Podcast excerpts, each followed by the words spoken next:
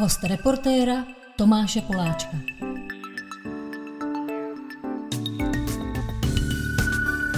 Dobrý den, milí posluchači, hlásí se vám Tomáš Poláček z redakce Reportéra a Tomáš Poláček vítá doktora Tomáše Pálenička. Jsi doktor? Jsem doktor. Ty kámu, protože se známe z našich středoškolských let, hlavně z hospody na Květnici. Oba dva jsme studovali na Praze 4. Jinak Tomáš pak se dal na dráhu, která mě úplně fascinuje. Posledních skoro 20 let je psychiatrem, vědeckým pracovníkem, dělá v Klecanech v ústavu, Národním ústavu, Národním duševního, ústavu zdraví. duševního zdraví. A co je na tom úplně nejlepší, tak jeho hlavním oborem zájmu jsou drogy, psychedelika. A protože se kolem toho děje pár zajímavých věcí, tak jsem si ho dneska pozval. Tomáši, vítej u nás. Dobrý den.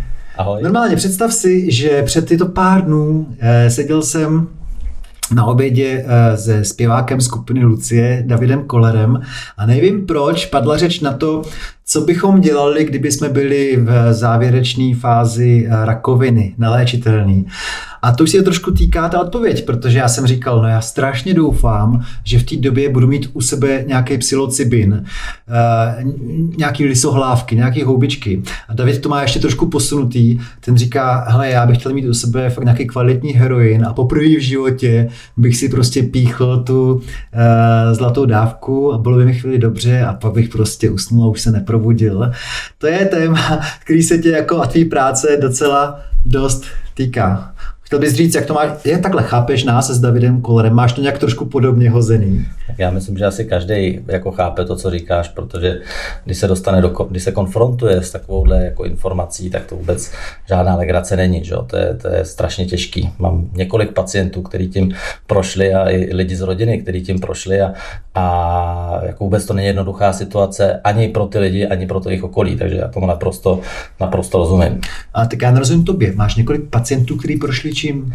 Tou konfrontací s tou uh, diagnozou, že mají nějaké nádorové, neléčitelné onemocnění hmm. a mají před sebou týdny až měsíce života. Hmm.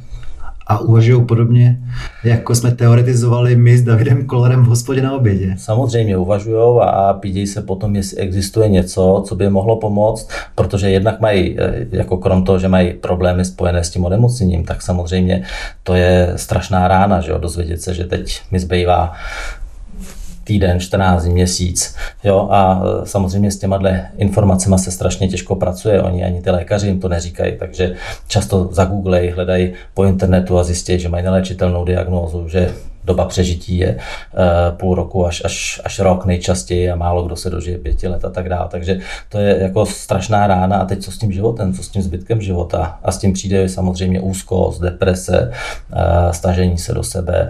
Uh, teď to člověk vnímá, jak, jak reaguje to okolí, jako některý, někteří lidé začnou koukat úplně jinak na toho člověka, teď jak to má vnímat, jako mám jim to říct, nemám jim to říct. To jsou strašně, strašně těžké otázky a, a samozřejmě všechno se to motá okolo toho toho jednoho, co vlastně bude potom, respektive co nebude, až to přijde. Hmm. No, to už se pak dostáváme k, úplně konkrétně k tvýmu výzkumu, který brzo začne, ale já k tomu teda musím říct ještě svoji osobní vzpomínku. Já jsem jednou uh, si dal lisohlávky, to by se ti líbilo, protože jsem byl kontrolovaný dvěma střízlivýma lidma, takže skoro laboratorní podmínky. A opravdu musím říct, že na to nedám dopustit, protože právě s tou představou smrti mě to tehdy nesmírně smířilo.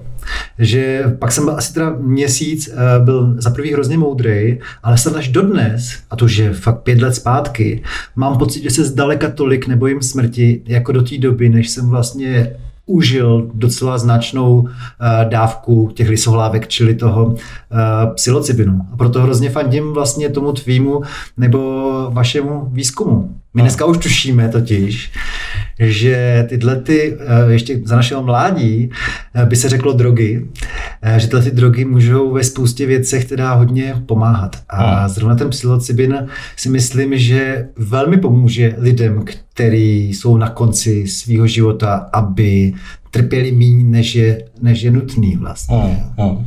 No tak není to jenom uh, o tom, že to je pro lidi, kteří jsou na konci života. To je jedna z těch jakoby oblastí, kde se psilocybin testuje a jeho účinky uh, na to, jak vlastně s, smířit člověka s tím, co přijde, jak snížit tu takzvanou existenciální krizi, jak snížit úzkost a depresi, která s tím je spojená. A e, ta druhá velká oblast, kde se psilocybin teď studuje, není takhle e, konečné diagnózy, ale je to u běžné deprese, která mhm. postihuje samozřejmě mnohem větší populaci. E, početně, než, eh, než no, no, těžko říct, ale, ale každopádně z hlediska dlouhodobé nemocnosti je to onemocnění, které se často vrací a zatěžuje toho člověka i toho jeho okolí mnohem déle a, a mnohem dlouhodoběji. Takže u té deprese se zdá, že by psilocybin mohl být také efektivní. No a pak je celá řada dalších diagnóz, kde se, kde se zvažuje jeho použití. Existují data už o eh, jeho efektu v léčbě závislostí. Existují údaje o léčbě obsedantně kompulzivní poruchy, takzvaných cluster headache, takových podavých bolestí intenzivních hlavy, migrenózního nebo podobným. Je to takový určitý druh specifických migrén, řekněme.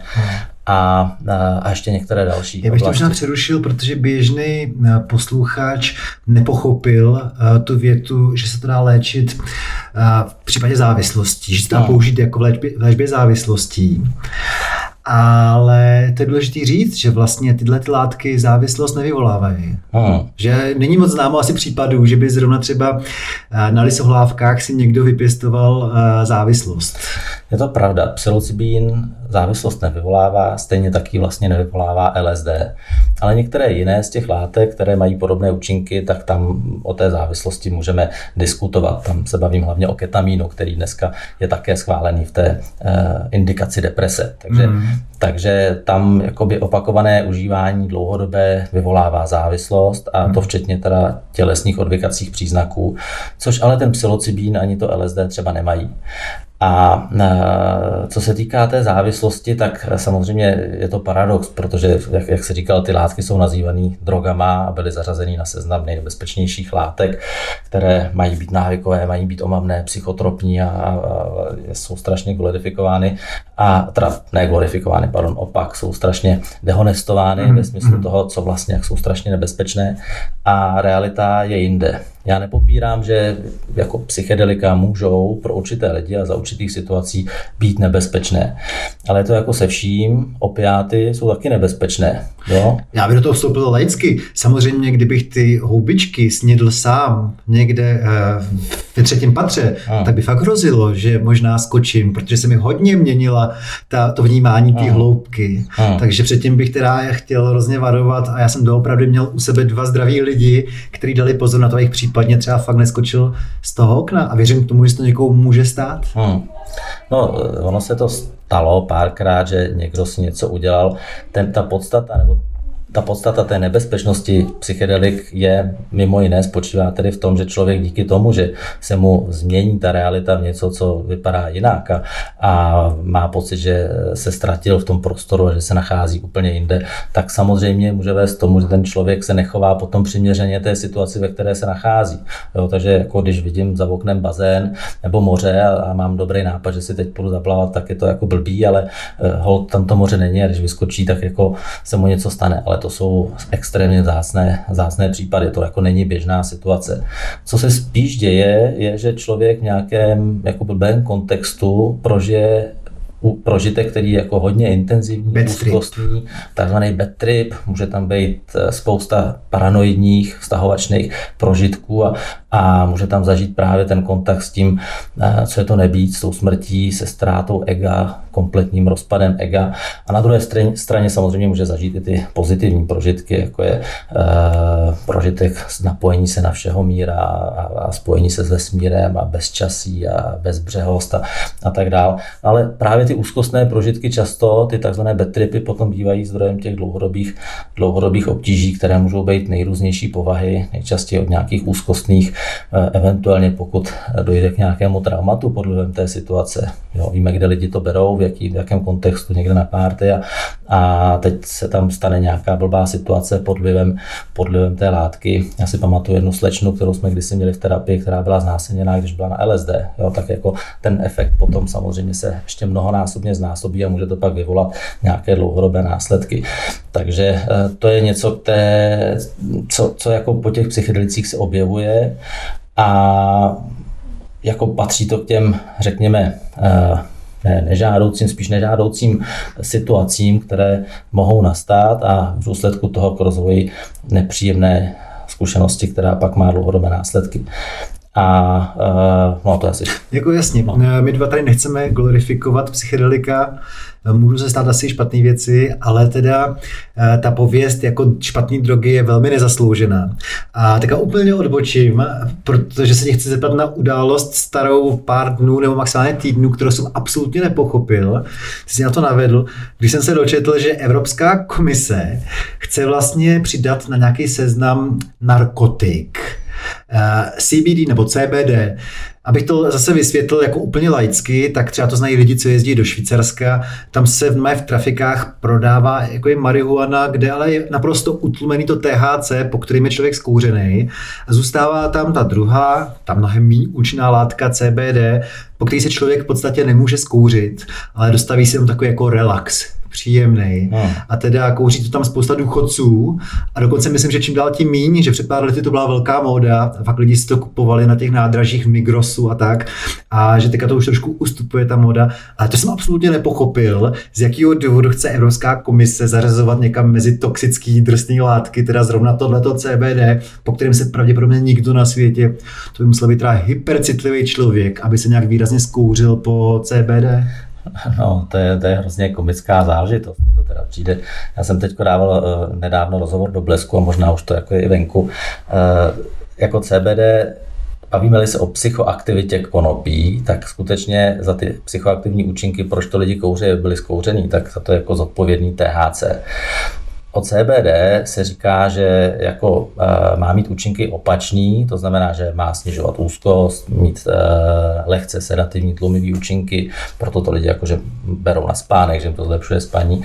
A pak taky jako existuje nějaká evidence o tom, že to CBD může e, trošku měnit, blokovat ty účinky e, THC. To znamená, e, snižuje jakoby tu intenzitu účinku THC ve smyslu o snížení výskytu těch nepříjemných prožitků, které jsou, které jsou úzkostné, paranoidní a podobně a někdy se můžou objevit. No, já myslím, že CBD je teď jako hlavně velký biznis. Jo? Je to ono... jako úplně skvělá alternativa k té trávě, která tě hrozně zhulí vlastně. No to CBD jako je druhou hlavní součástí té pryskyřice a vlastně samo o sobě prakticky nedělá nic. My jsme byli v Kanadě a tam jsme si schválně koupili všechny ty tři odrůdy, které jakoby ty základní, které, jako, uh, uží, které uh, tam jsou k dispozici teď legálně vlastně na trhu. Jedna, která obsahuje pouze THC, jedna, která obsahuje namíchaný poměr THC CBD a třetí, která obsahuje jenom CBD. No a reálně ta odrůda CBD nedělá vůbec nic. Jo, ta zkušenost jako byla naprosto, naprosto, uh, jako kdyby člověk neužil vůbec nic. Je otázka, jestli když je někdo úzkostný, jestli mu to může pomoct s, nějakým, uh, s nějakými úzkostmi nebo tak. Já si myslím, že jako placebo to může fungovat pro člověka, no. který třeba vůbec nekouří normální trávu, tak to pro něj je přece jenom událost, že si zapálí tuhle tu nezhulovací trávu a sugeruje si, že to je tráva a pak je trošku zhulený. To je možný jako placebo efekt, podle mě. No, po téhle stránce možná jo. Hrozně zajímavý je, teď jako se s tím CBD dělalo hodně studií. Jedna z těch studií, z těch prvních, jako ukázala, že CBD, když se užije v dostatečně vysokých dávkách, ale to jsou dávky, které jako tím kouřením do sebe člověk nedostane. To jsou dávky 800 mg až, až gram a něco. Jo, takže eh, když se známe, že jako v marihuaně někde eh, mezi 3 až 10% teď ty nejsilnější, nejsilnější varianty CBD můžou mít někde až 15% CBD sušině, no tak to by, aby do sebe dostal gram, tak by musel skonzumovat 10 gramů, 10 eh, gramů té trávy obsahující CBD, ty nejsilnější najednou. Jo. Takže to jsou opravdu strašně vysoké dávky. Nicméně to CBD v těch prvních studiích mělo účinky antipsychotické. To znamená eh, účinky srovnatelné s léky, které se používají k léčbě psychos, jako je třeba schizofrenie. A uh, blbý je, že zatím žádná další velká studie, jako by tenhle ten prvotní nález nepotvrdila, že by ten antipsychotický efekt tam být mohl. Další studie veliká, která byla publikována, tak eh, prokázala, že vlastně, když se ten cannabidiol přidal k běžným lékům, kterými se léčí ta schizofrenie, tak se ti pacienti jako zdáli trošku lepší, než ti, co byli léčeni těmi běžnými léky, mm-hmm. ale zase nějaký obrovský rozdíl to nebyl. A když jsme v Kanadě právě prezentovali výsledky z těch konopných výzkumů, tak tam byli eh, kolegové z New Yorku a ty prezentovali data od pacientů, kde teda ten kanabidiol podávali.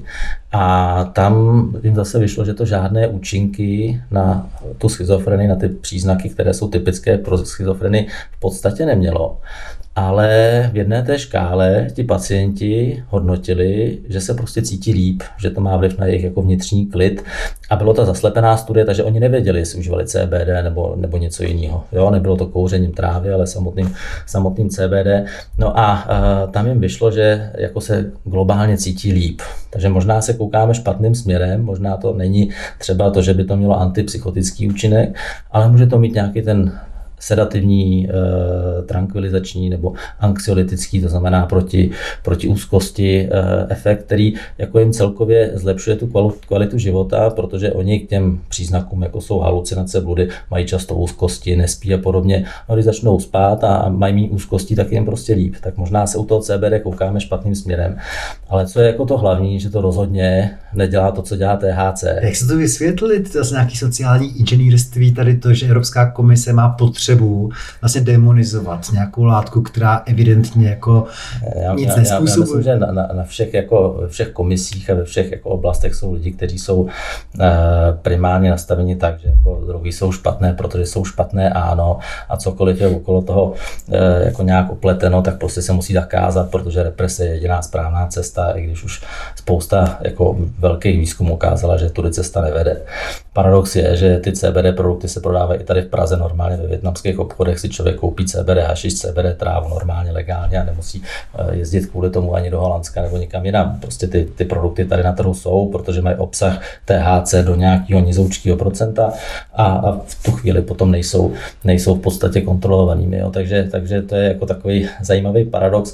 Dokonce existují studie, které říkají, že to CBD, eh, ty produkty, které to obsahují, tak můžou být jakousi alternativou v léčbě závislosti na konopí, protože to víme, že existuje, mm-hmm. že to mhm. dělá lidem problémy. Mm-hmm. A když chceme v rámci nějaký harm reduction, to znamená snižování, minimalizace rizik, eh, něco těm lidem nabídnout, tak eh, ty poslední výzkumy ukazují, že právě ty CBD varianty konopí by mohly být jakousi harm reduction pro ty lidi, kteří se nejsou schopni zbavit toho návyku kouřit, kouřit marihuanu, protože to má uh, tu chuť, má to uh, ten sociální kontext toho, při jakým to užívají a zároveň to CBD možná má nějaké uh, antikravingové účinky, to znamená, že snižuje to bažení potom, potom THC, takže jako uvidíme, co přinese budoucnost.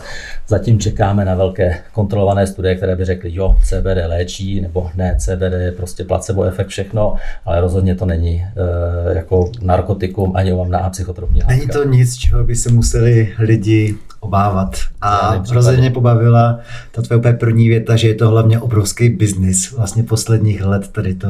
No to asi nejvíc, jako protože uh, ty dávky, které lidi mají doporučeno užívat v těch extraktech za strašní peníze, prostě nemůžou být účinný. Hmm.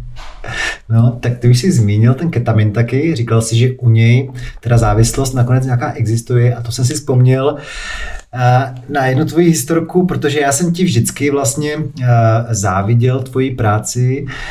Líbilo se mi, že v těch laboratorních podmínkách se jednou za čas můžeš jakoby intoxikovat a že ještě tím sloužíš lidstvu.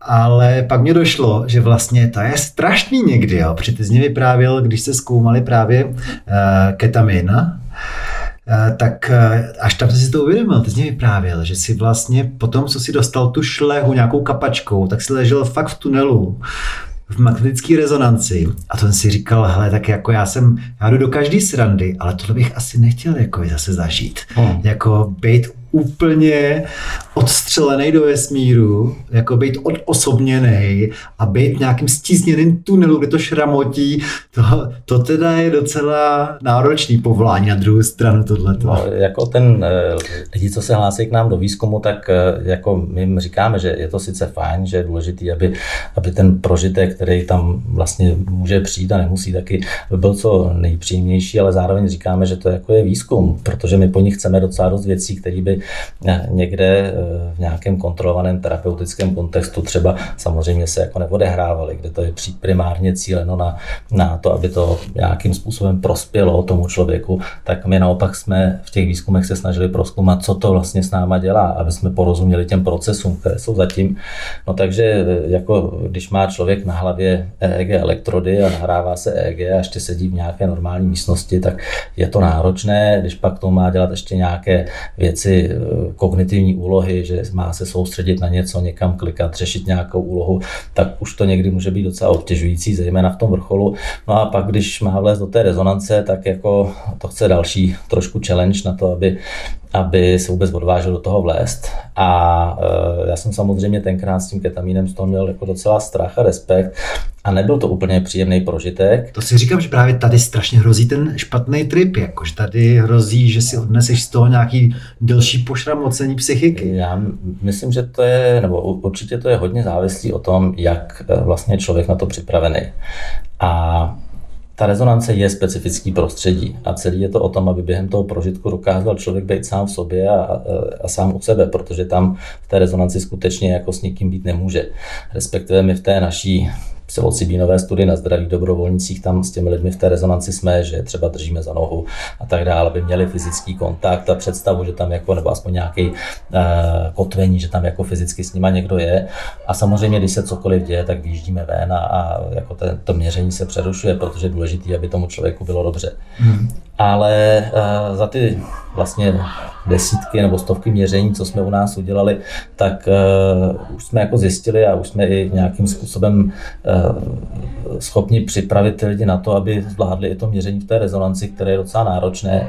A třeba v té psilocybinové studii, kterou teď dokončujeme, tak tam jsou lidi dvakrát v rezonanci, ve vrcholu jsou tam asi půl hodiny a potom v té sestupní fázi jsou tam skoro hodinu a uh, celkem to zvládají a řeší tam různé úlohy a, a většina z nich to popisuje jako hrozně zajímavou zkušenost. Oni mají jednu zkušenost už předtím, uh, protože ta studie má vlastně e, dvě části. Jednu, kterou má, uh, kde vlastně měříme hlavně EEG, takže jsou jakoby venku, mimo rezonanci a tam dostanou jak aktivní látku, tak placebo a pak když jdou po druhý, tak vlastně jdou do té rezonance, mimo jiné, mimo jiné teda úlohy, které s nimi řešíme, takže už mají zkušenost za sebou, už vědí, jak to prostředí vypadá, a zároveň vlastně před tím měřením mají nějakou takzvaně baseline, kdy jsou natočení za střízliva v té rezonanci, takže i znají ten pocit v té rezonanci.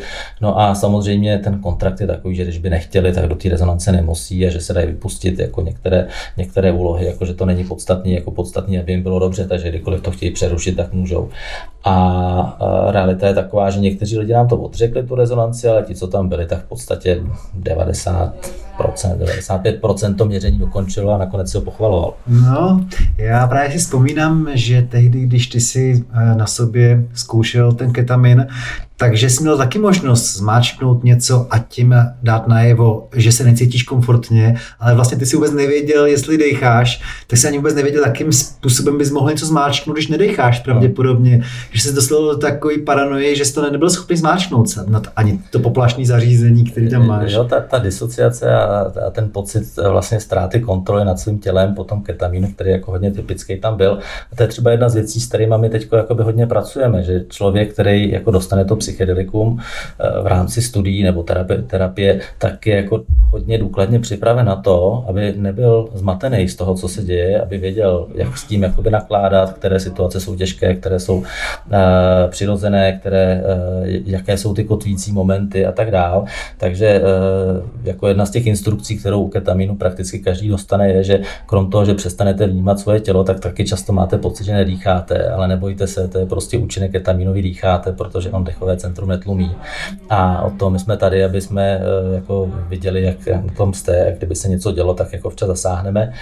A, a prostě to účinek ketamínu, že prostě člověk má pocit, že nedýchá. Jo? A my nedáváme dávky, které jsou anestetické, které by jako vyvolaly úplnou anestezii. Je to anestetikum, používají to veterináři hlavně. To používají, používá se to v humánní medicíně naprosto jo. běžně. Jo.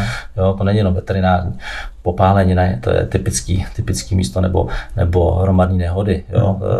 E, velký neštěstí, nebo dřív se to hodně, teď se to dává méně, hodně dávalo na záchrance, traumata, jakýkoliv, hmm. e, autonehody a, a, a tak dále, jo. protože to má tu výhodu, že to netlumí dechové centrum hmm. a velice dobře se reguluje ta anestézie, protože je krátká a tak dále.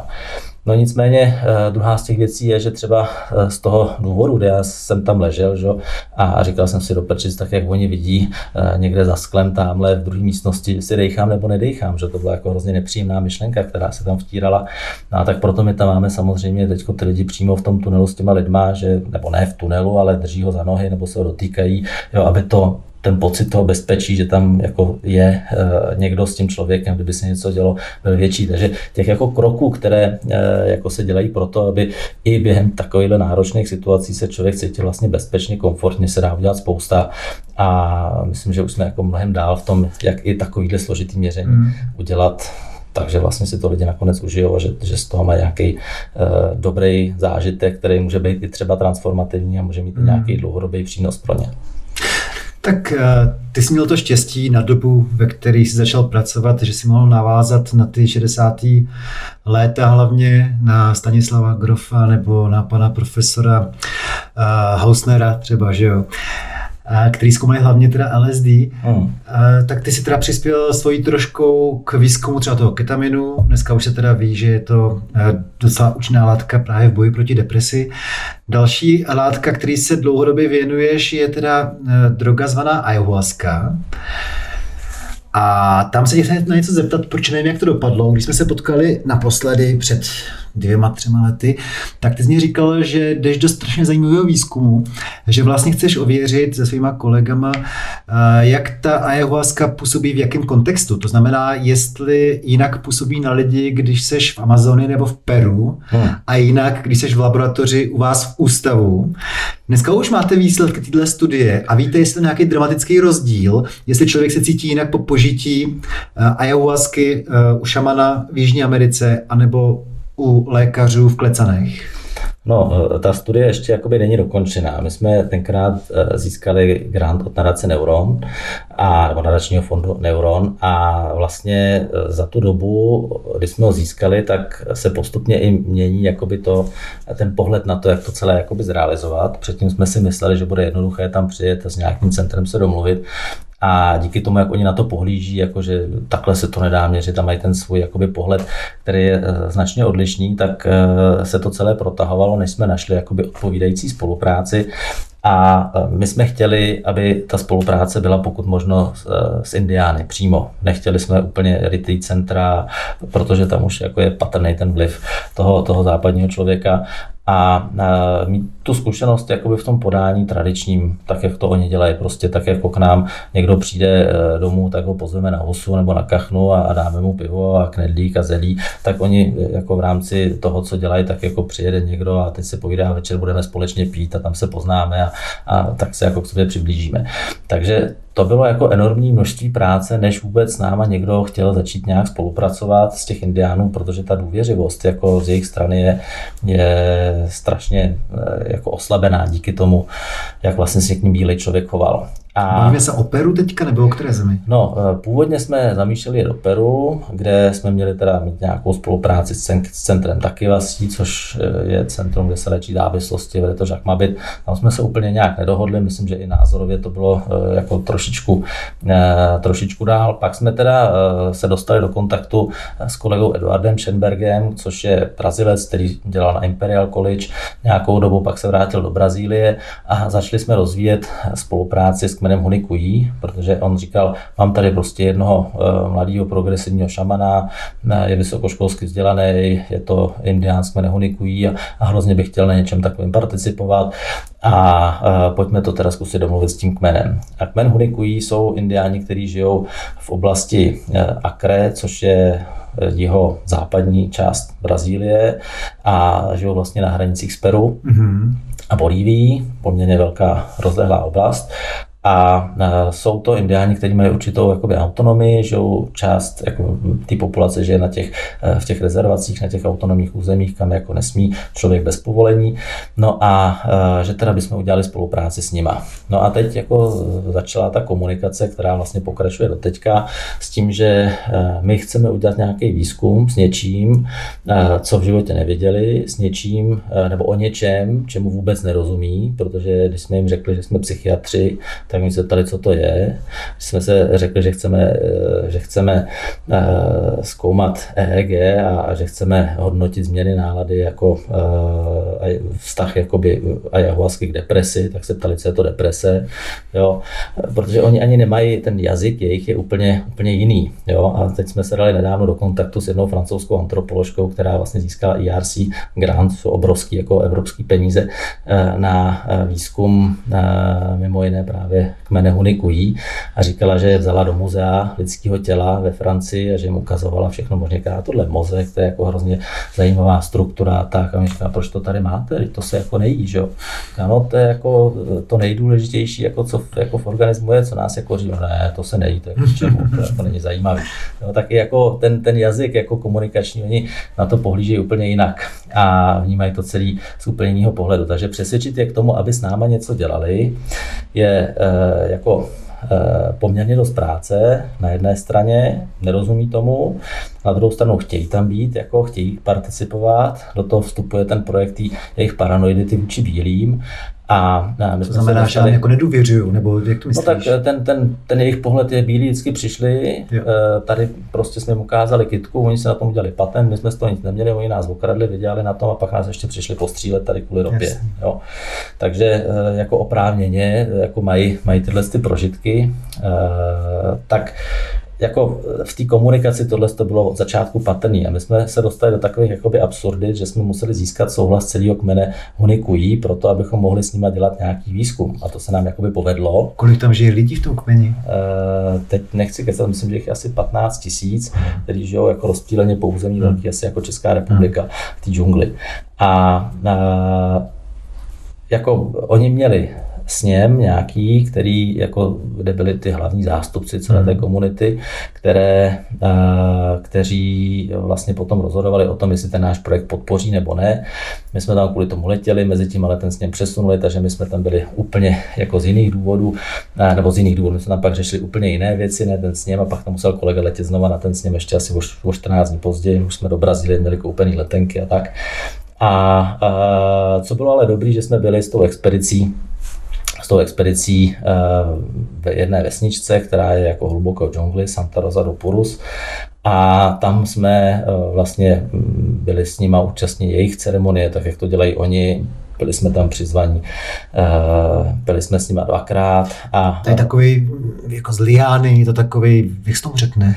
Eh, je to lektvar nebo? Odvar, lektvar, odvar, nebo extrakt. Nebo extrakt z liány. Eh, není jenom z liány, je tam víc rostlin, hlavně ta liána, která je vlastně ta ayahuasca, ta to, čemu oni říkají wine, a, a která obsahuje paradoxně látky, které nejsou příliš psychoaktivní a obsahuje látky, které naopak eh, umožňují to, že ten, ta druhá součást, která v tom je, čakruna nebo psychotria viridis nejčastěji, která obsahuje DMT, dimethyltryptamin, což je psychoaktivní halucinogen, podobný třeba psilocybínu, hmm. který ale není účinný perorálně. A ta ayahuasca taliana, Banisteropsis capi, ten obsahuje látky, takzvané, takzvané inhibitory monaminoxidás, které udělají to, že vlastně to DMT, který normálně se e, stráví v žaludku, tak se zablokuje to jeho strávení, ne, ono se dostane do organismu, projde e, v podstatě nepovšimnuto játry a dostane se až do mozku, kde pak teda může fungovat. Hmm. Samotné DMT funguje, když se aplikuje nitrožilně nebo kouřením, hmm. ale když se užije perorálně, tak ne. No takže vlastně to geniální kombinace dvou rostlin, hmm. která, která potom vede k tomu, že to má ten psychoaktivní potenciál. No a, a co bylo asi jako naprosto nejzásadnější, bylo to, že my, když jsme tam přijeli, tak uh, nám zrušili lety a měli jsme asi den týden spoždění a byli jsme na obrovských demonstracích v Brazílii, jako v hlavním městě, kde jsme uvízli na týden a potkali jsme tam prezidenta té jejich asociace, s kterým už jsme se znali, který byl předtím i tady v Čechách. Takže eh, tam byly mnoha tisícové demonstrace indiánů z celé Brazílie proti Bolsonárovi a jak to byl jako hrozně zajímavý zážitek. No a pak jsme jeli, pak jsme jeli do, do Rio Branco, což je takové velké město milionové, nebo ne, tisícové v džungli a o tamtud jsme se měli dostat právě do té Santa Rosa do Polska, už jenom malinkatý letadla. No ale tím, že jsme měli to spoždění, tak to letadlo odlítlo, my jsme nemohli letět a hledala se náhradní doprava, nakonec se našlo nějaké úplně letiště, které bylo asi půl dne cesty daleko mm. a letěli jsme letadlem, který je stejně starý jako já, s pilotem, který, je, který mu táhlo na 80 mm. a, a, bylo to docela jako drama a, tak jsme tam jako přidítli a, a vyčerpaný, unaveně, no a večer bude ceremonie s ayahuaskou si tady uděláme, že? tak všichni jako co bude, tam bylo několik lidí, kteří v životě nepili a a neměli ani předchozí zkušenost, takže e, nicméně to bylo opravdu takový jako pozvání k ním domů a jako naprosto bezpečný prostředí, že člověk jako měl tu důvěru a cítil, že všechno bude v pořádku, že to jako, když prostě jde na tu, na tu, já to říkám jako s oblibou, že na tu kachnu s tím pivem, tak jako, že to je mhm. prostě bezpečný, tak oni to dělají, tak to přece nemůže nic jako dělat zásadního. Jo. A v podstatě to i tak jakoby proběhlo a všichni z toho měli jako e, velmi pozitivní zkušenost a a uh, No, bylo to, bylo to jako na to, že to vlastně byla moje první zkušenost. Vždycky jsem si představoval, že jako poprvé s tou ayahuaskou se dostanu do kontaktu někde v té Amazonii, tak se mi to jako povedlo a bylo to jako skvělý. Jo, skvělý.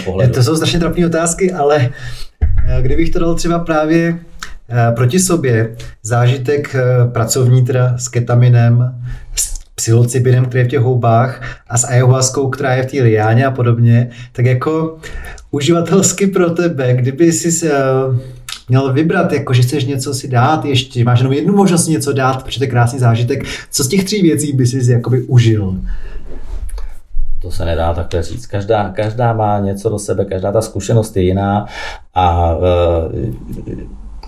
nedá, nedá se to takhle jako popsat. Každá zkušenost může být jak příjemná, tak nepříjemná, často se to střídá. To není jako zadarmo, jo, že by člověk měl jenom, že by bylo celou dobu dobře. Tam jsou momenty, kdy člověk jako hodně bude. A jeho vlastně spousta lidí jako hodně zvrací. Tam ještě zvrací a tak, já teda jsem nezvracel, ale, ale jako momenty různě úzkostní a hmm. jako strachy a tak dále, to jsou věci, s kterými tam člověk jako docela se potkává a hmm. pracuje, jo. takže to není tak, že bych jako užil ayahuasku a byl jsem celou dobu někde Jasně. v extázi, to ani náhodou, jo. tam jako byly tam bubá práci a bylo jich tam dost samozřejmě.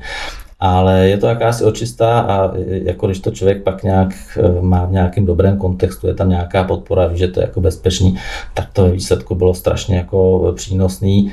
Eh, hrozně hezký bylo, že nám tam třeba jako na té ayahuasce zpíval, oni mu říkají paže v té Brazílii, což je šamán a na tom bylo asi 80 nebo kolik. Hmm. Už teda nepil, protože už byl stařičký, že už to jako by bylo na něj moc, nebo 90 možná bylo, já nevím. A, a bylo neuvěřitelné, že ten zpěv vlastně to byl takový jakýsi, jakýsi průvodce tou zkušeností. A, a on tak jako, jak zpíval, tak vlastně ty vize, které přicházely, tak jako přinášely nějaké symboly a, a ukazovaly nějaké skryté významy pro každého něco jiného. A výborný bylo, že vlastně v půlce té ceremonie oni nabízí, že se může ještě pít, protože to trvá relativně krátce, tak kdo chce si může jít ještě jakoby přidat. No a vedle mě ležel takhle jeden indián amace upeření a tak se na mě podíval a, a, a zeptal se, tienes visiones, jako jestli máš ty vize a, a ukázal prsty nahoru, že jako je to dobrý. A to bylo jako úžasný, že oni vlastně to sdíleli, to opravdu bylo jako, uh, tak jak se ti to líbí, je to dobrý, jako jo. A, a uh, takže hrozně, hrozně příjemná zkušenost, takže je to úplně něco jiného než studii, to se nedá srovnat. Je, to úplně něco jiného, než uh, si můžeme představit, jak se podává terapeuticky v tom západním kontextu, protože je to v rámci ceremonie skupinové a, a samozřejmě ta atmosféra té džungle je úplně jako něco jiného pro nás. A taky to asi není pro všechny, protože kdo by se trmácel do prostřed Amazonie, kde je malárie, kde je dengue a, a já nevím co všechno, ne každý se tam odváží. A komu by se chtělo zvracet, že? Protože ty si možná výjimka, že si nezvracel požití. Myslím, že tak třetina lidí jako nezvrací. Jo? Eh, jak to vyjde podle toho, jak ta ayahuasca je připravená, taky jsou různé druhy té ayahuasky, takže, hmm. takže to samozřejmě je eh, různý. Oni tomu zvracení říkají čištění. Mm-hmm. Jo? A třeba honikují, hodně používají ještě tabák, rapé, který si foukají do nosu v průběhu té ceremonie, ale i mimo něj a on je dost silný. A otrava nikotínem, jak je známo, je provázená mimo jiné zvracením a, a bušením srdce a motáním hlavy a tak dále. A dokonce jsou známy případy, kdy jako někdo umřel potom rape, že se předávkoval nikotínem, ten je dost jedovatý. No ale to oni si dávají v průběhu jakoby toho, té ceremonie, kdy si to foukají, foukají do nosu.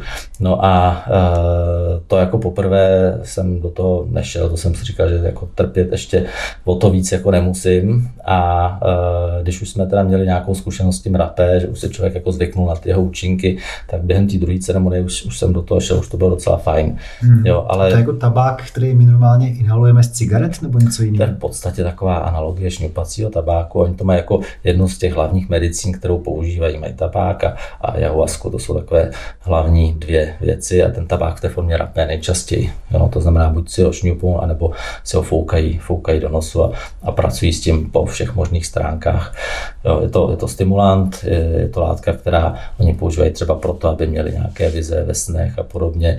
Zároveň tabák má uh, účinky proti uh, proti eh, hmyzu, v podstatě hubí, hubí hmyz, takže se to dá využít i třeba k léčení parazitárních hmm. infekcí, hmm. infekcí kožních třeba, jo, že ten nikotin je prostě neurotoxín pro tyhle ty. Jo, pro já právě myslím, že jako repelent se to používá. No, jako repelent eh, používají nějaký mravence, taky se nebo termity, že, že tomu říkají, že si je rozetřou a mají pak ten repelentní účinek, ale a. to zase bylo jinde, to bylo v Peru.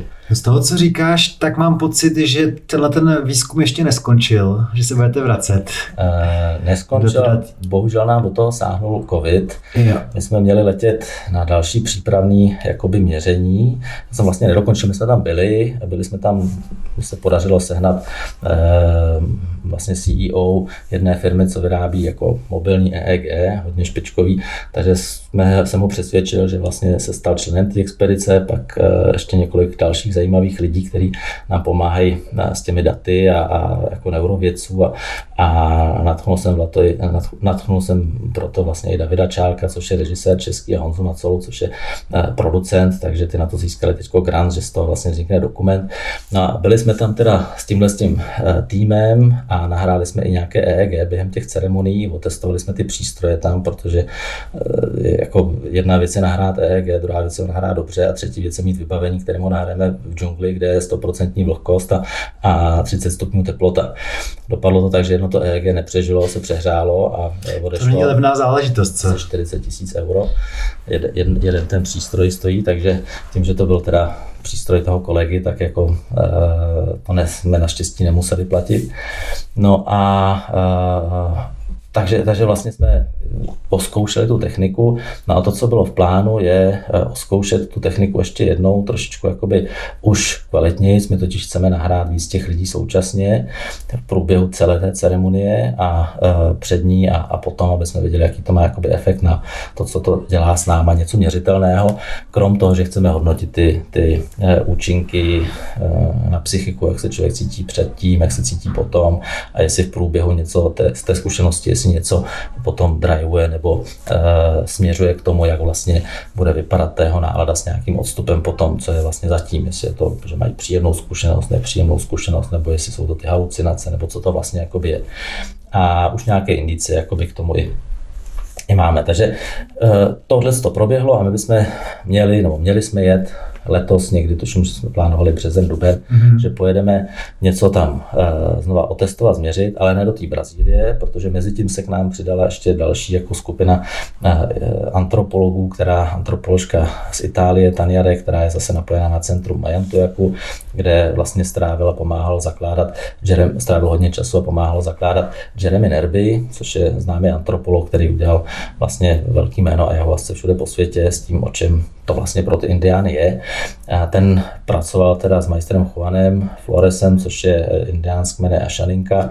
Takže Majstru tam jsme, jako šaman. Uh, šaman, jo. tak jo. V každý, v každý té zemi tomu říkají jinak.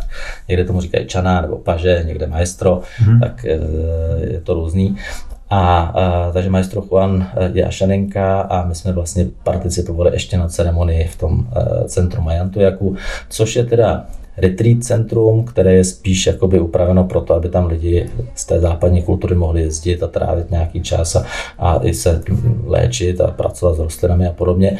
Ale z hlediska té e, techniky je to trošku jako příznivější prostředí, než, hmm. než uh, vyloženě někde v té otevřené džungli, takže jsme chtěli ještě oskoušet nějaké technické věci, jak pořídit co nejkvalitnější záznam, že bychom jeli uh, nejdřív tam a pak bychom měli vlastně nahrát uh, ty ceremonie s těmi hunikují, kde by bylo současně více lidí, včetně těch domorodých indiánů. A ta představa je ideálně, že bychom nahráli až 20 účastníků současně, synchronně během té ceremonie a sledovali vlastně ten efekt efekt, na ně vlastně real time v čase uh, takzvaně zalokovaný, zamknutý, že bychom věděli přesně, co se v každém mozku odehrává, jestli tam neexistují nějaké náhodou podobnosti a tak dále. Takže taková, taková věc, které se dneska moderně říká hyperscanning, něco, co existuje, že víme, že se lidi můžou nějakým způsobem propojovat, respektive lidské mozky, existují metodiky, metriky, kterými se to dá nějakým způsobem hodnotit. Uh, například, například takzvané interbrain, interbrain connectivity nebo interbrain coherence, kdy se hledá podobnost těch signálů mezi Eh, mezi jednotlivými lidmi v čase. Hmm. Podobnost mozkového, mozkového signálu. Takže, takže to jsou také věci, které bychom tam chtěli dělat navíc k tomu. No a ještě vlastně úplně na začátku si říkal, že bychom to chtěli porovnat v laboratoři a tam. No. To jako je to bylo nejideálnější, ale to je samozřejmě problém, protože tam je strašně moc, eh, moc jakoby situací, které to mohou komplikovat. Už jenom to, že to prostředí je jiné, je tam ceremoniální uspořádání, je tam víc lidí dohromady, eh, je eh, tam samozřejmě i ten fakt, že jako pokud bychom chtěli měřit stejné lidi tam i tady, tak je to dost logisticky náročné dostat stejný, stejný tým dobrovolníků nebo počet dobrovolníků tam i tam. Další věc je opakovatelné opakování těch měření, protože eh, někteří ideálně by bylo, kdyby to měli náhodně poskládaný, mm. Nejdřív laboratoř, pak, eh, pak džungle, a někteří nejdřív džungle, pak laboratoř, ale to technicky taky není úplně možné dát dohromady. A hlavně ayahuasca v našich podmínkách je mm, jako je, je nápoj, který obsahuje kontrolovanou látku.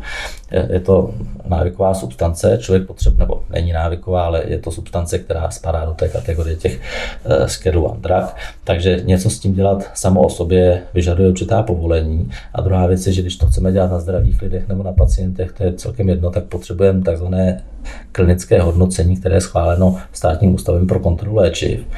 A proto, abychom těm lidem mohli něco podat, tak musíme mít vyrobený ten preparát podle těchto přísných pravidel, aby tohle splnilo. No a to je jako technicky uvařit tu ayahuasku pod GMP, pod správnou výrobní praxí, je jako velký oříšek. A uh, přivést tu ayahuasku od nich, aby byla identická a pak ji dát tady zase lidem možný není, protože my tady to nebudeme mít schválený pro klinický hodnocení. Mm-hmm. Existuje, existuje alternativa no. v Evropě, takzvaná farmahuaska, už s tím dělá kolega který mimochodem má české předky, Milan Scheidegger, který je ve Švýcarsku, tak má takzvanou farmahuasku, což je ayahuasca jakoby připravená z té účinné látky DMT plus těch inhibitorů monoamino oxidaz, které jsou vyrobeny podle té správné výrobní praxe, smíchané, má to mít jakoby srovnatelné účinky, ale zase Indiana vám řekne, no to nemůžete, že to prostě ayahuasca jsou rostliny a ty rostliny mají prostě, nesou tu informaci a, a podle toho, jak se to hmm. připraví a tak hmm. dále. Takže těch věcí, které tam hrajou roli, je spousta a proto my se spíš snažíme zakoncentrovat na to, že by ti lidi užili e, vlastně v rámci dvou ceremonií s nějakým odstupem dvě formy ayahuasky a jednu, kterou nebudu říkat, že je neaktivní, ale jednu, která e, obsahuje tu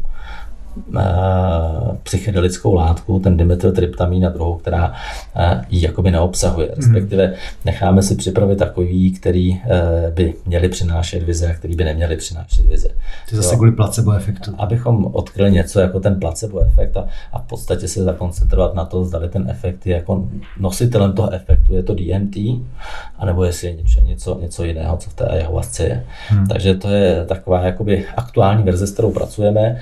No a a teď scháníme teda prostředky na to, abychom tam mohli dovést tolik těch přístrojů, protože to je docela ranec, co se peněz týká. A ten kolega z té německé firmy řekl, že jako nemůže poslat prostě do Latinské Ameriky 20 přístrojů s tím, že jako neví, jestli se mu vrátí, takže potřebuje nějakou část v podstatě rovnou těm výrobním nákladům, aby, aby to tam prostě zůstalo s tím, že hmm. se pokusí to tam nějak jako utilizovat dál.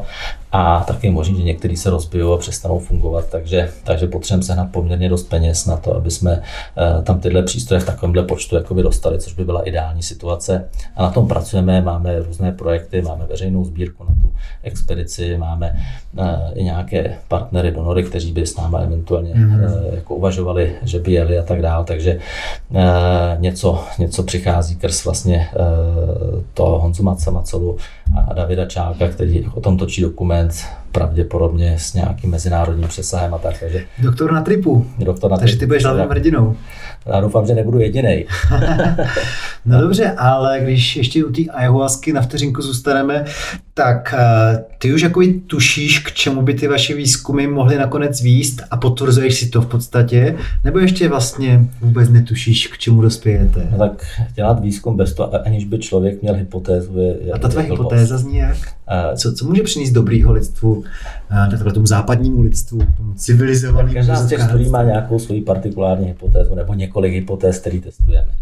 A na my jako jsme psychiatři, takže se samozřejmě hodně zabýváme tím, nakolik eh, psychedelika mají potenciál zlepšovat náladu, zlepšovat mezilidské vztahy, eh, léčit třeba depresi nebo některé z těch stavů, o kterých jsme se bavili na začátku.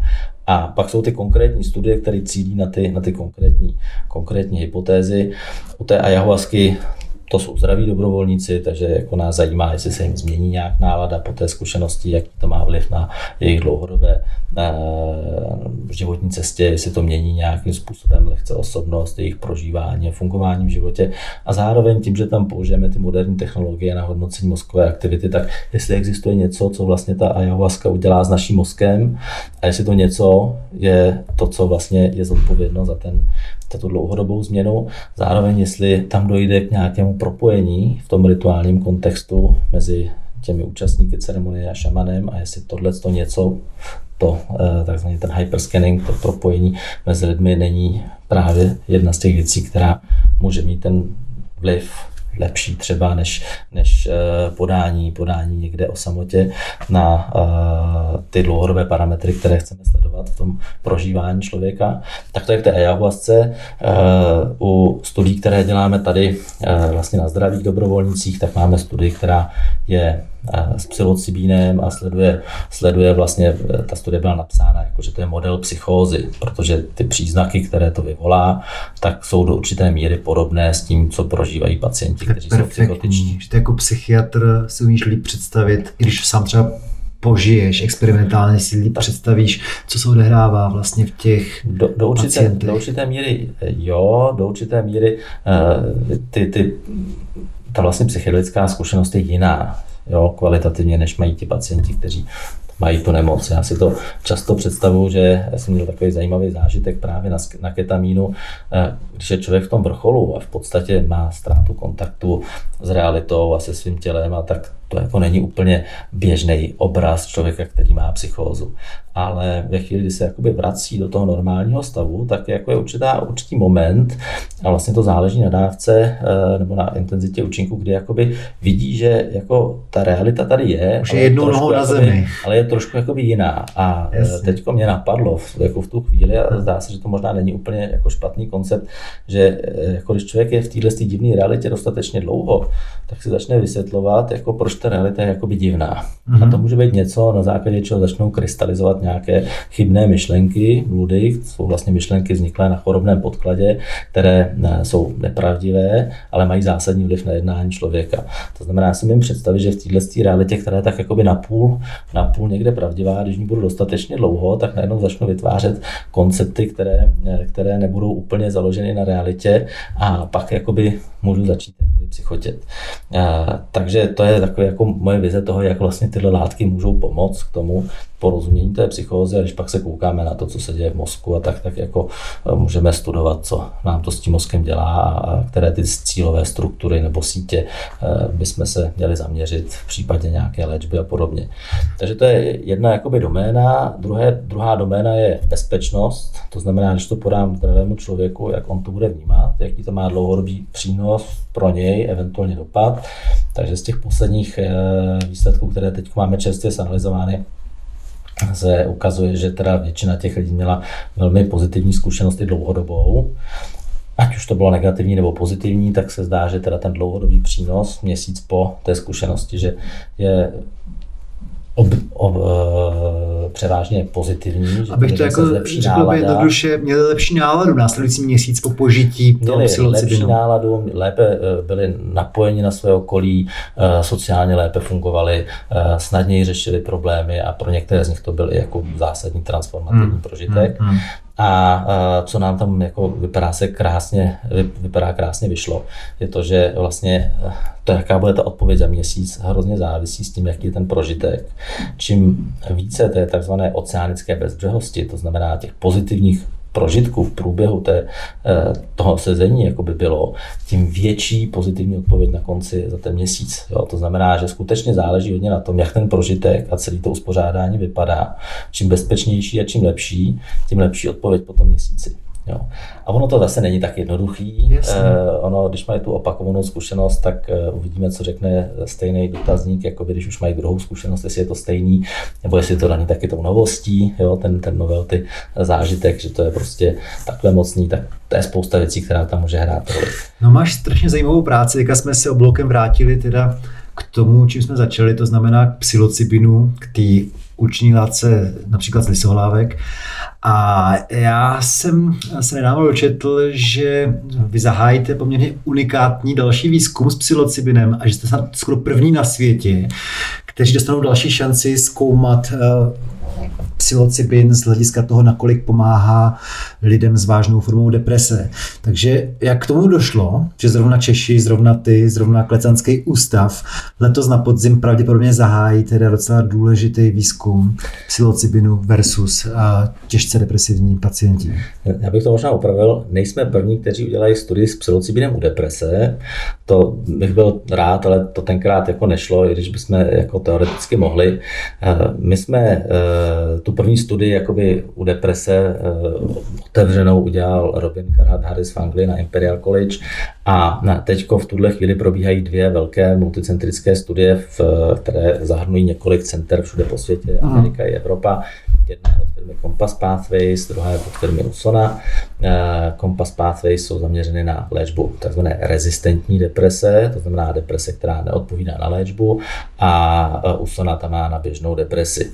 Eh, nicméně tyhle ty studie srovnávají pouze psilocybín nebo hodnotí účinky psilocybínu samotného. Hmm. A, a ve srovnání buď to s placebem nebo s jinými dávkami psilocybínu. A to, co je unikátní na té naší studii, je to, že v té naší studii my máme nejenom psilocybín, ale máme tam i ketamín a pak tam máme ještě kontrolní látku, která se používá k vlastně tomu, aby e, ti lidé de facto e, nebyli takzvaně odslepení, e, aby to nebyl takzvaný unblinding efekt, který je známý z těch psychedelických studií. Co to znamená? Když někdo dostane látku v dostatečně vysoké dávce, která je psychoaktivní, tak většinou pozná, že něco dostal. A když dostane něco, co nefunguje, no tak samozřejmě jako si řekne, no jo, no tak jsem ho dostal placebo, ale když je někdo depresivní a dostane něco, co nefunguje, tak řekne, ano, tak tohle to prostě nefunguje, já jsem dostal placebo, je to k ničemu. A to může poměrně zásadně ovlivnit ty výsledky té studie. To znamená, my potřebujeme zaslepit toho člověka k tomu, aby nevěděl vlastně, co dostane, jakou z těch látek, která vlastně má nějaké psychické účinky a zároveň eh, potom eh, tím vlastně odfiltrovat vlastně tu odmaskovanou, to odmaskované placebo a tím pak reálně zhodnotit, kolik je skutečná vlastně velikost té odpovědi na ten typ léčby, který jsme zvolili. Takže v té naší studii my srovnáváme účinky psilocybínu. Takže dáte pacientovi, nebo tomu, kdo je tam za ten experiment, člověkovi s těžkou depresí dáte psilocybin, ketamin a placebo. No, eh, je to studie, která je takzvaný paralelní design. To znamená, máme tři skupiny, které budou náhodně rozděl, kterých ty pacienti budou náhodně rozděleni a buď to dostanou, eh, všechny tři látky jsou psychoaktivní, buď to dostanou psilocybín, nebo dostanou ketamín, anebo dostanou tu třetí látku a eh, všechny ty látky mají psych, psychoaktivní účinky, prostě měly by cítit, že se s nimi něco děje. Zároveň asi těžko rozpoznají, zejména pokud nemají předchozí zkušenost, o co se jedná. A uh, vzhledem k tomu, že dostanou, a co je to taky jako další zajímavá věc, většině těch studií, kde se ketamin používá, tak se používá právě v té infuzi. A uh, ty terapeutické kliniky, které využívají ketamin k léčbě deprese, tak používají i jiné formy. Používají takzvanou sublinguální, v takzvaných lozinžích, což jsou takové sušenky rozpustné, nebo intramuskulární, to znamená, že se to píchají do svalu.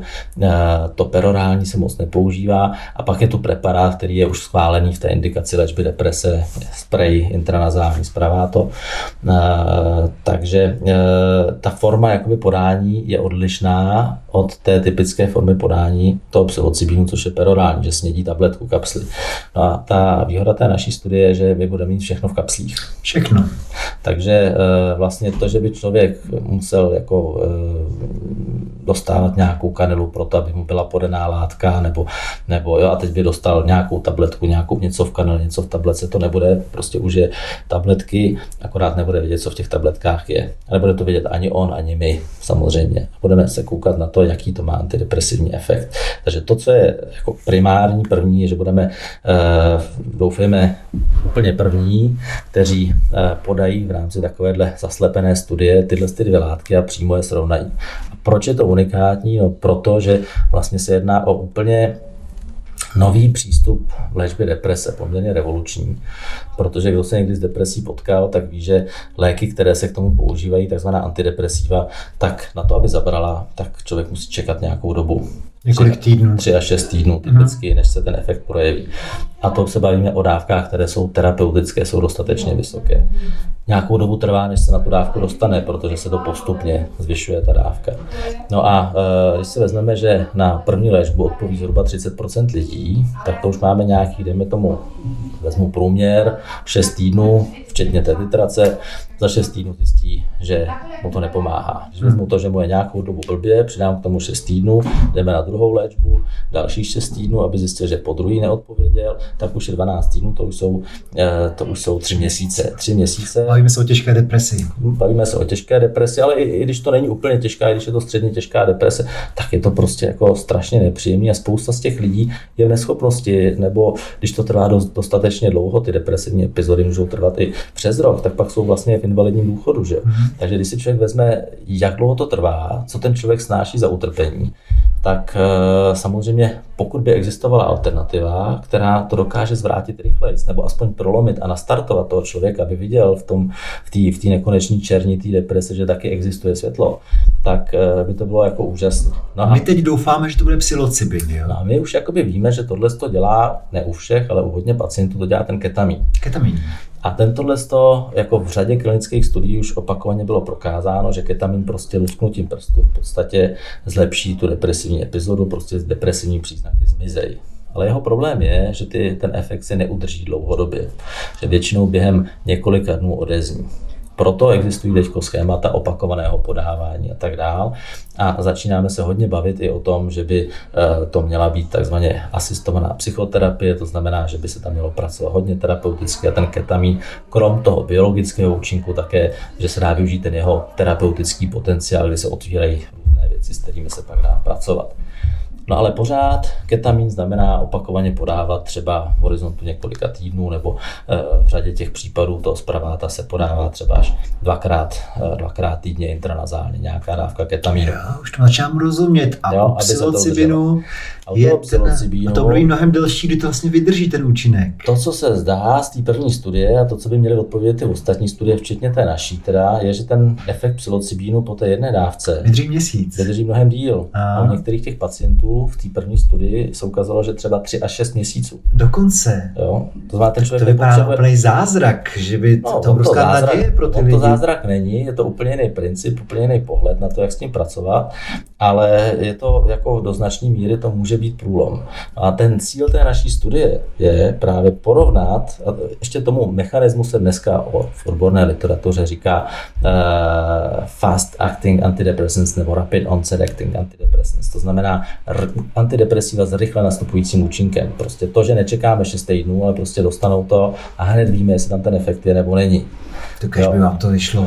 No a to, co nás zajímá, je nejenom, že teda chceme prokázat, že psilocybin má ten rychle, rychlý antidepresivní účinek v horizontu dnů nebo 24 hodin až, až týdne třeba, ale to, jestli eh, je oproti tomu ketamínu, jestli se budou rozevírat ty nůžky v čase. Zatímco ty pacienti s ketamínem by se měli teoreticky zhoršovat, ty pacienti s psilocybínem by měli držet díl.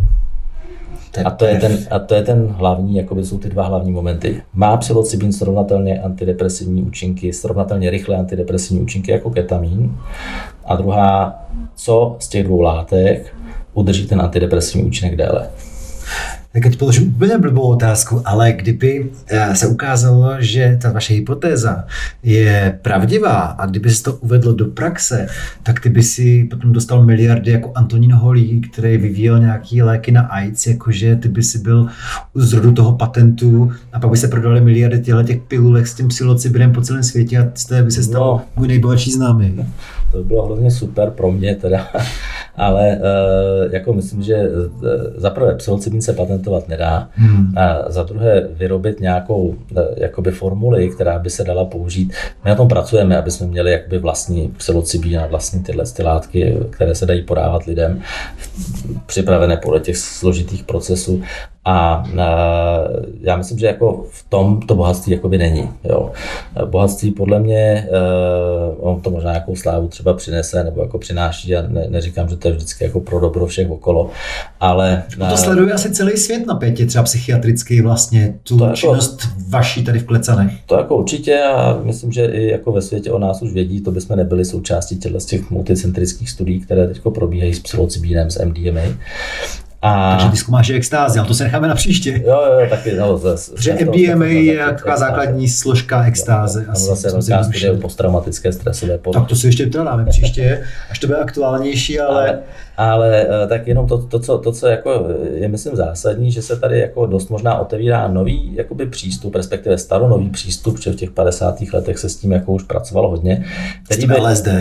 A i s tím psilocybinem, hmm. i s meskalínem, jako hmm. kde čím se v té době pracovalo, hmm. který by mohl uh, znamenat trošku jinak, jiné orientování té uh, léčby některých duševních poruch, zejména teda deprese v tuto chvíli, ale pak pravděpodobně té existenciální krize, ale i u těch závislostí, orientovaný na kombinaci vlastně toho farmakologického účinku a trans- transformativního účinku té psychedelické zkušenosti plus té terapeutické práce, která je jako důležitá. Jo. Oni už i ty jakoby i ty šamani nebo ty indiáni prostě po, té, po tom zážitku, oni si povídají jako a teď jako to sdílí a pak je nějaká diskuze, tak vlastně co, co dělají je něco, co my dneska nazýváme integrace. To znamená, jak vlastně s tím naložit s tou zkušeností, co to jakoby přineslo, proč to jako je důležitý a, eh, a trošku to nějak ukotvit, protože ono to není tak, že jako po té zkušenosti teď jsem objevil jako uh, perpetuum mobile a teď prostě ze mě bude hvězda, teď jsem nejlepší, to by byl mány, nebo, nebo bych byl psychotický, kdybych začal tohle jakoby tvrdit. Ale o tom, že je tam nějaký afterglow, kdy člověk je jako v té euforii z toho, co vlastně zažil, které trvá nějakou dobu, ale pak je spousta věcí, které jakoby dozrávají, že to, co tam jakoby zažil, to, co jemu indiáni říkají vizioné z vize a a, každý to může nazývat jinak transformativní zkušenost a podobně, tak to jako vyzrává v čase. Ono nám to vždycky něco řekne o nás a něco o tom okolním světě a pak to nějak jakoby zpracováváme. Tak ono nám tohle ukáže, že svět je mnohem složitější, než jsme si do té doby mysleli asi. Myslím, možná... že nikdo, nikdo po požití psychedelik už nebude stoprocentně materialistou třeba. No, tak to asi ne. A když by pak do toho vstoupil Jirka Horáček se svou nádhernou přednáškou vědomí, tak pak jako by e, jsme zjistili, že vlastně možná to, co ty psychedelika přinášejí, že je vlastně možná jenom iluze toho, jak by mohla realita vypadat, protože realita vlastně neexistuje a tak dále, takže ono je to jako celý, celý trošku složitější, ale e, jo, je to, je to jako něco, je to proces, který i s tou jednou zkušeností nás samozřejmě nějak mění, ukazuje nám něco, co do té doby jsme nebyli schopni vnímat a popsat a orientovat se v tom a ta zkušenost nějak vyzrává a může nás někam posunout. Já neříkám, že to je eh, zázračný lék proti depresi, já neříkám, že to je zázračný lék na všechno, ale je to eh, věc, která může transformovat náš pohled na svět, na naše prožívání, na naše eh, duševní pochody a může nám třeba i usnadnit orientovat se v těch těžkých situacích, jako jsou uh, situace, kdy jsme konfrontovaní s tím, že prostě umřeme, že život je konečný a že jako jiná cesta není. Ono to víme celou dobu, ale pak jako jejda jsme překvapení, že jo? co se to děje, no je to tak. A uh, takže jako ta zkušenost může být hrozně důležitá. A zase jsou tam ty rizika, o kterých jsme se bavili a, a když jako se umějí ošetřit a takzvaně minimalizovat, tak si myslím, že jsou to nástroje, které můžou být jako hrozně důležité pro všechny, nejenom pro ty nemocní. Je to naděje. Eh, nesmí zvítězit ta represe, která bude zakazovat pak CBD a podobně. Ale jinak je to pro nás pro všechny eh, naděje. Děkuji ti moc krát, že jsi přišel a myslím to vážně, že příští rok bych pokračoval a probral bych ještě další podobné látky. Ať se vám daří všem a vymyslete pro nás co nejlepší stáří a co nejlepší, co nejlepší konec našich životů potom taky. Super, díky a, a uděláme, co budeme moc a, a hlavně, ať se máte všichni dobře. Díky.